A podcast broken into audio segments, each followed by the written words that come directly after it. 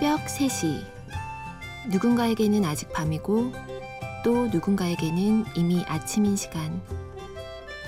당신의 마음은 지금 아침과 밤 중 어디에 놓여 있나요?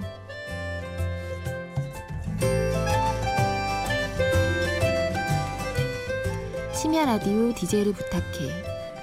오늘 DJ를 부탁받은 저는 소설가 윤고은입니다.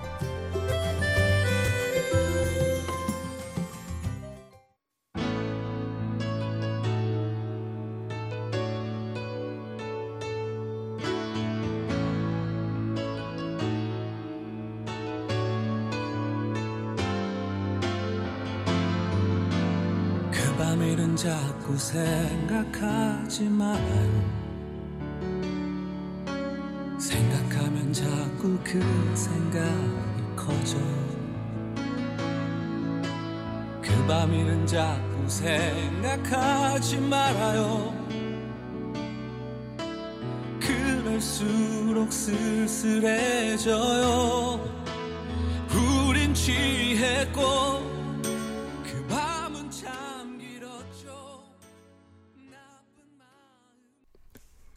첫 곡으로 이적과 정인이 함께 부른 Before Sunrise 들으셨습니다. 제가 이 DJ를 부탁해를 들으면서 느낀 게요. 음, DJ분들이 지금 이 시점에서 비슷한 고백을 많이들 하시더라고요. 너무 떨립니다. 그런 말들. 그래서 저는 그 말만은 정말 안 하려고 했거든요. 차별화 전략이랄까? 그러고 싶었는데, 이렇게 결국 하게 됩니다. 정말 떨리네요. 어, 3년쯤 묵은 여행 가이드북이 있다면 그걸 믿을 수 있을까요?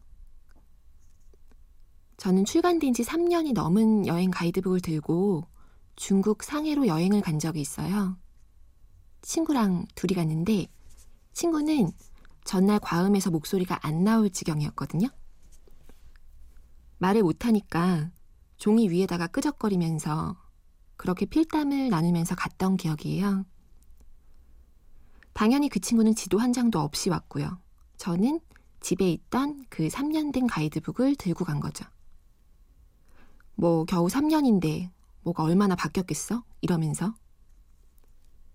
결과는 엄청 바보짓을 했어요. 도시의 3년이란 게 정말 어마어마한 시간이더라고요. 저희가 호텔에서 지하철을 타고 어느 역에 내려서 다시 택시로 갈아타고 그렇게 저렇게 해서 목적지에 도착하면 그 앞에 떡하니 지하철 출입구가 보이는 그런 식인 거예요.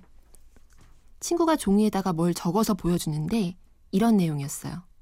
야, 여기 상해는 맞는 거지? 분명 상해가 맞는데 벽에 붙은 그 지하철 노선도랑 저희 책에 있는 거랑 좀 다르더라고요. 저희 책에는 9호선이 가장 최근 노선이었는데요. 알고 보니까 3년 사이에 지하철이 더 뚫린 거죠. 13호선까지. 덕분에 호텔에서 지하철 타고 10분이면 갈 거리를 30분 정도 뺑 돌아갔어요. 돈은 돈대로, 시간은 시간대로, 체력은 체력대로 다 허비했는데 참 이상하죠? 헤맸다거나 시간 낭비했다는 느낌이 잘 안 들더라고요. 물론 그땐 안 그랬지만 지금 와서 돌이켜보면 그래요. 꽤 재밌는 상황 같기도 하거든요. 네, 저는 윤고은이라고 하고요. 소설을 쓰는데요. 소설이란 게 그 3년 묵은 지도랑 좀 닮은 구석도 있어요. 음, 즉각적으로 업데이트되는 그런 빠른 길을 보여주진 않는데 좀 더 다양한 길을 보여준다고 할까요? 전 그 상해 여행 이후로 오래된 여행책이나 지도를 잘 버리지 않아요.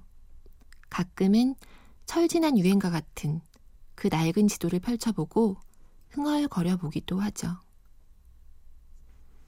그런 낡은 지도 같은 느낌의 곡 하나 들으실까요? 사라본의 미스티.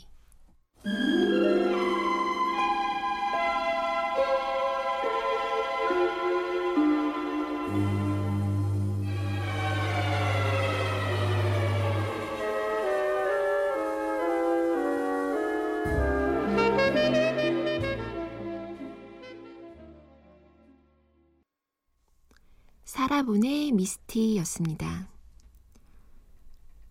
허니로 시작되는 그 유명한 과자 말이에요. 최근에는 그 과자 위치를 알려주는 지도도 같이 유행했던 거 아시죠? 연인이나 자식을 군대에 보낸 사람들 눈에는 군복 입은 사람들만 보인다고 하더라고요. 치킨집 개업하려고 할 때는 치킨집 간판만 다 들어오고요. 관심사가 새로운 지도를 만드는 거죠. 저는 요즘에 자전거를 자주 타는데요. 익숙하던 동네가 좀 다르게 보이더라고요. 자전거 입장에서 생각하게 된다고나 할까요? 어떤 식당에는 자동차 주차장보다 자전거 주차장이 더 많다는 것도 알게 됐고, 자전거 도로가 어디까지 뻗어 있는지도 새삼 궁금해졌어요. 한때는 매일 새벽마다 산오징어 문자가 저한테 날아온 적도 있거든요. 처음에는 스팸 문자라고 생각하고 그냥 넘겼는데 스팸이라고 하기에는 좀 내용이 신선하다고 해야 되나? 가락시장 금땡수산 산오징어 한 대야 단가 700원. 뭐 이런 식의 문자 매일 새벽에 도착하는 거예요. 그 전까지 제가 산오징어 시세에 대해서 딱히 알고 지낸 적이 없었는데요. 여름 내내 그런 문자가 날아오니까 그 이후로는 정말 거리에서 산오징어라는 글자를 써붙인 가게가 이렇게 많았나 싶은 거예요. 그게 눈에 들어오기 시작한 거죠. 딱 여름 한철 동안 신나게 날아오던 산오징어 문자는 이제 끝이 났죠. 그런데 낯선 도시에 가도 산오징어 파는 집은 쏙쏙 눈에 들어와요. 저는 뭐 그렇게 새 지도를 발굴하는 맛으로 하루하루 살고 있답니다. 여러분은 요즘 어떤 지도를 만들고 계신가요? 두 곡 들려드릴게요. 일 포스티노 OST에서 바이시클, 토이의 길에서 만나다 들으시겠습니다.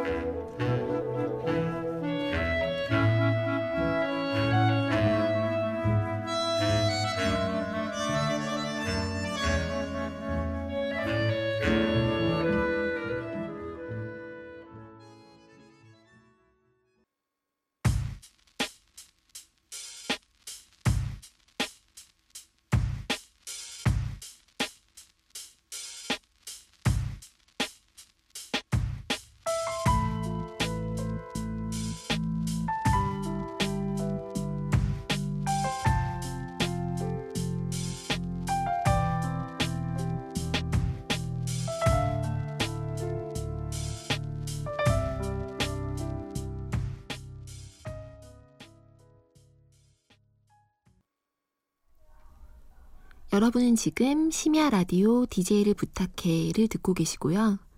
1일 DJ 소설가 윤고은과 함께하고 계십니다.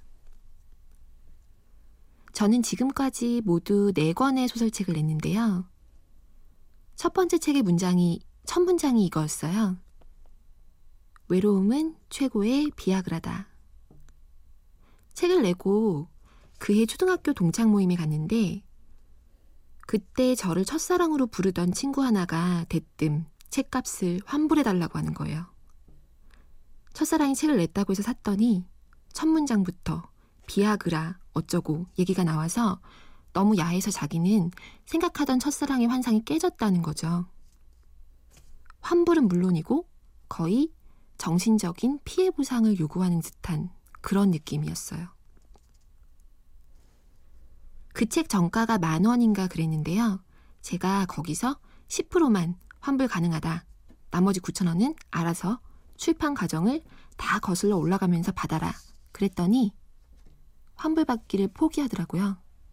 대신 딜을 했죠.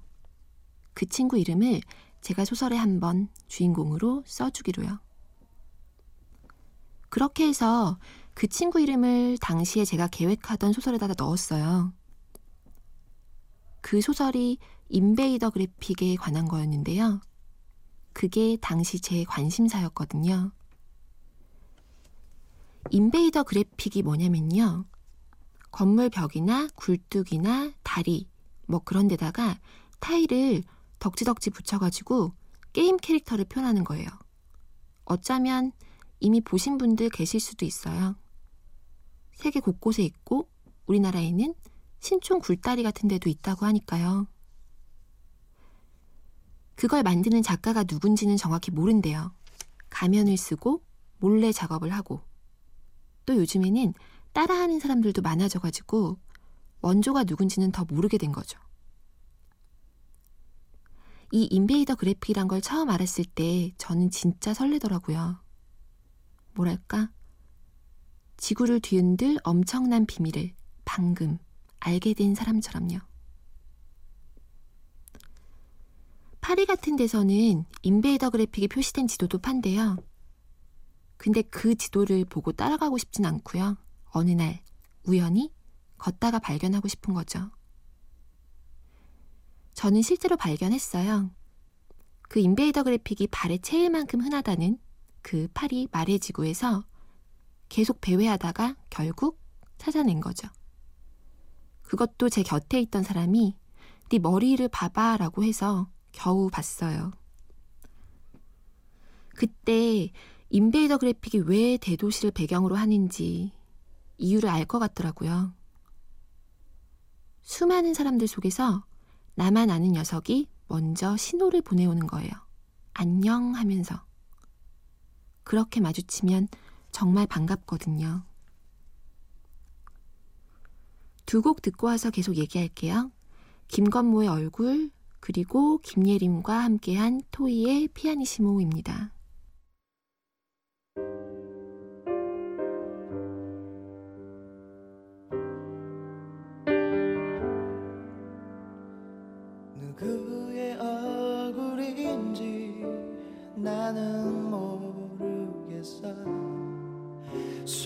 취한 내 손이 누구를 그려놓은 건지.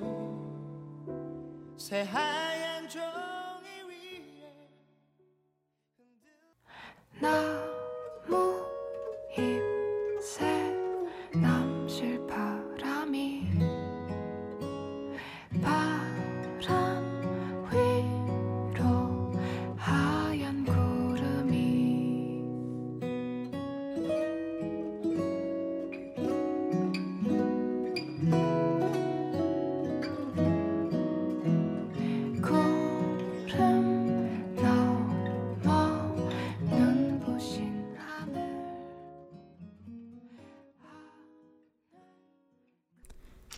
인베이더 그래픽 같은 거는 사실 아는 사람은 알지만 뭐 몰라도 삶에 크게 지장이 없는 그런 정보잖아요.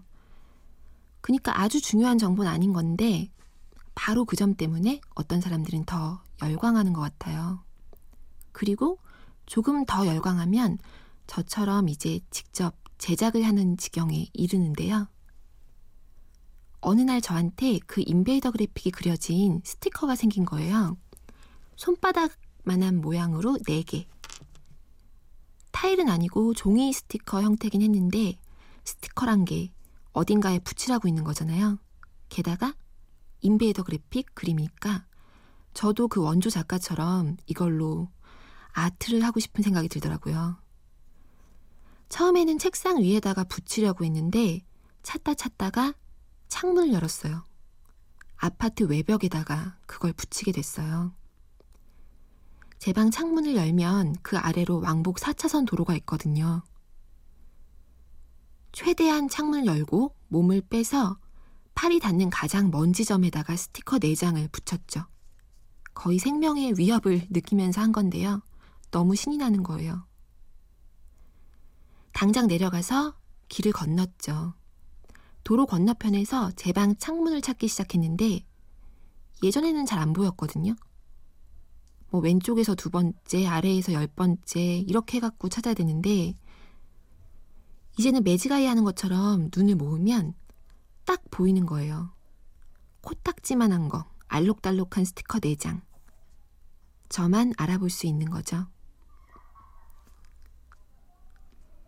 음, 그 스티커가 햇빛에 준 빛이 바래지다가 한 4년쯤 지나서 결국 사라졌어요. 최근의 일인데요. 아파트 외벽을 새로 칠한다는 거는 알고 있었는데 어느 날 보니까 그 스티커 위로도 페인트가 지나갔더라고요. 그래서 이제는 건너편에서 올려다봐도 아무것도 안 보여요. 그때 알았죠. 확실히 제가 어떤 영역 표시 같은 거를 하고 싶어 했구나. 그런 걸. 도시의 특성 중 하나가 전 대체 가능한 거라고 생각하는데요. 내가 아니어도 다른 누군가가 나를 대신할 수 있다는 거. 그래서 내가 빠져도 전체적으로는 별 차이가 없다는 거. 그게 모든 나들에게는 너무 가혹한 일 아닌가요? 모든 게 너무 넘쳐난다는 생각 때문에 가끔 불안해지기도 하고요. 그래서 아주 소소하게 저만 아는 리듬을 흥얼거리고 싶어지더라고요. 비슷한 이유로 저는 누구에게나 스스로 만든 지도가 한 장쯤은 필요하다고 봐요.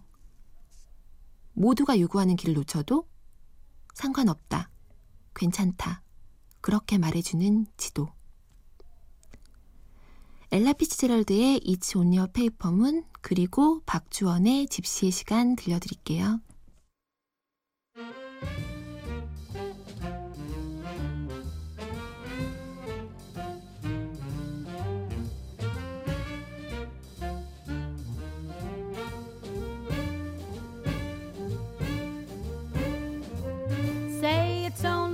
A paper moon.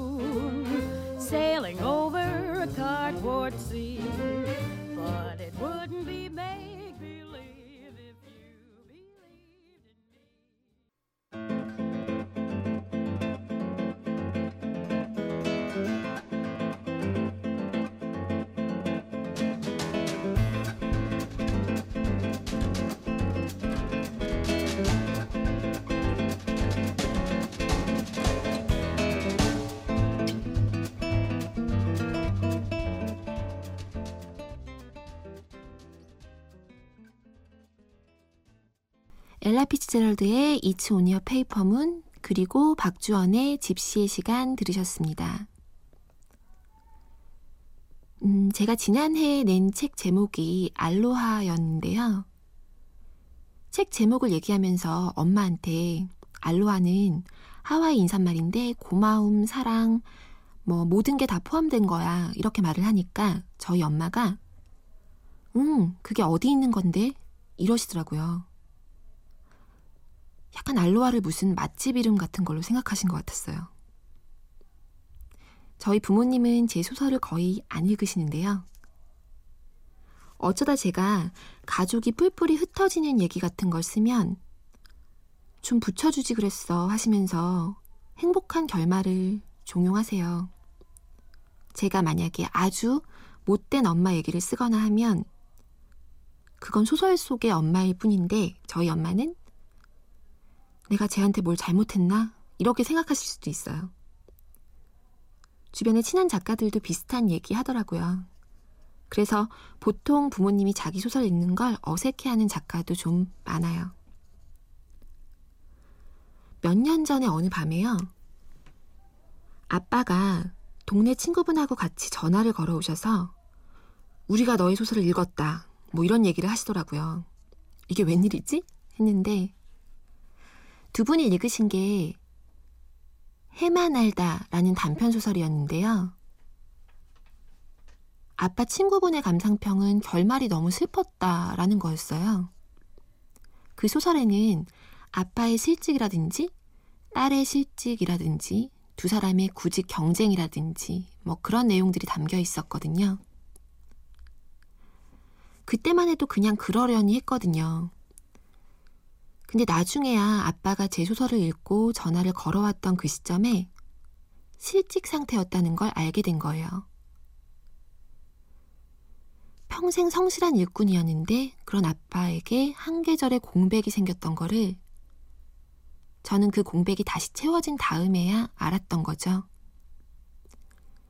제가 걱정할까봐 얘기 안 하신 거였어요.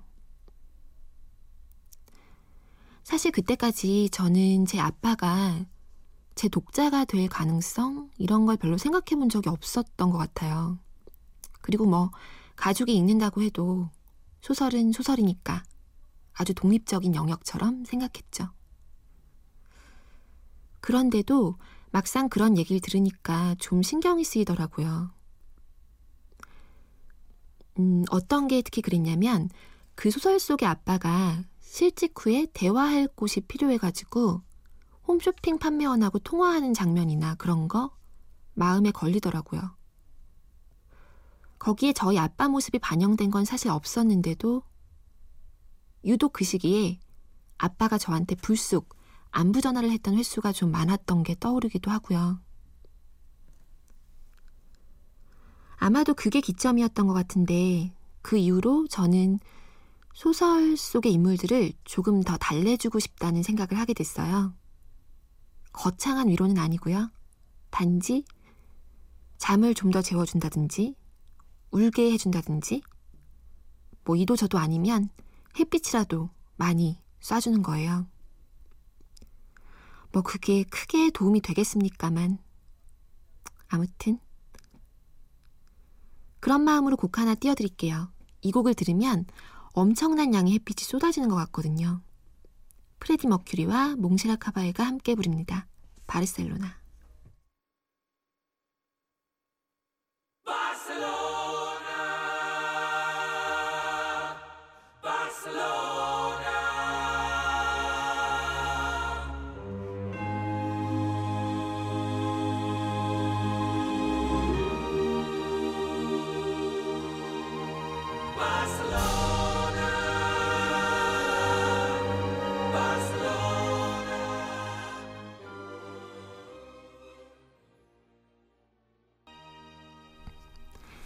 머큐리와 몽쉐라 카바에가 함께 부른 바르셀로나 듣고 오셨습니다. 여러분은 지금 심야 라디오 DJ를 부탁해를 듣고 계시고요. 1일 DJ 소설가 윤고은과 함께하고 계십니다. 지도라고 하면 예전에는 당연히 종이 재질을 떠올렸는데 요즘엔 꼭 그렇지도 않은 것 같아요. 각종 어플들이 많잖아요. 제 현재 위치도 지도 위에 보이고요. 점 하나가 꼭 그림자처럼 저를 따라다니죠. 그게 재미있어서 일부러 왼쪽, 오른쪽 요리조리 움직여 본 적도 있어요. 제가 그 좌표 위에서 점 하나로 딱 요약된다는 게 약간 쓸쓸해질 때도 있거든요. 그런데 또 끈질기게 절 따라다니는 그 점이 위로처럼 느껴질 때도 있어요. 어쨌거나 내가 여기 있다는 걸 이 지도 한 장은 기억해 주니까요. 음, 벌써 4시예요. 어린 왕자에서 여우가 이런 말을 했죠. 네가 오후 4시에 온다면 난 3시부터 행복해지기 시작할 거야. 책 속의 시간은 오후였지만 뭐 새벽이라고 안 될 건 없겠죠. 점점 더 행복해지는 이 지점에서 저는 그만 인사드릴게요. 마지막 곡은 이문세의 기억이란 사랑보다입니다. 지금까지 1일 DJ 소설가 윤고은이었고요. 함께 해주셔서 감사했습니다.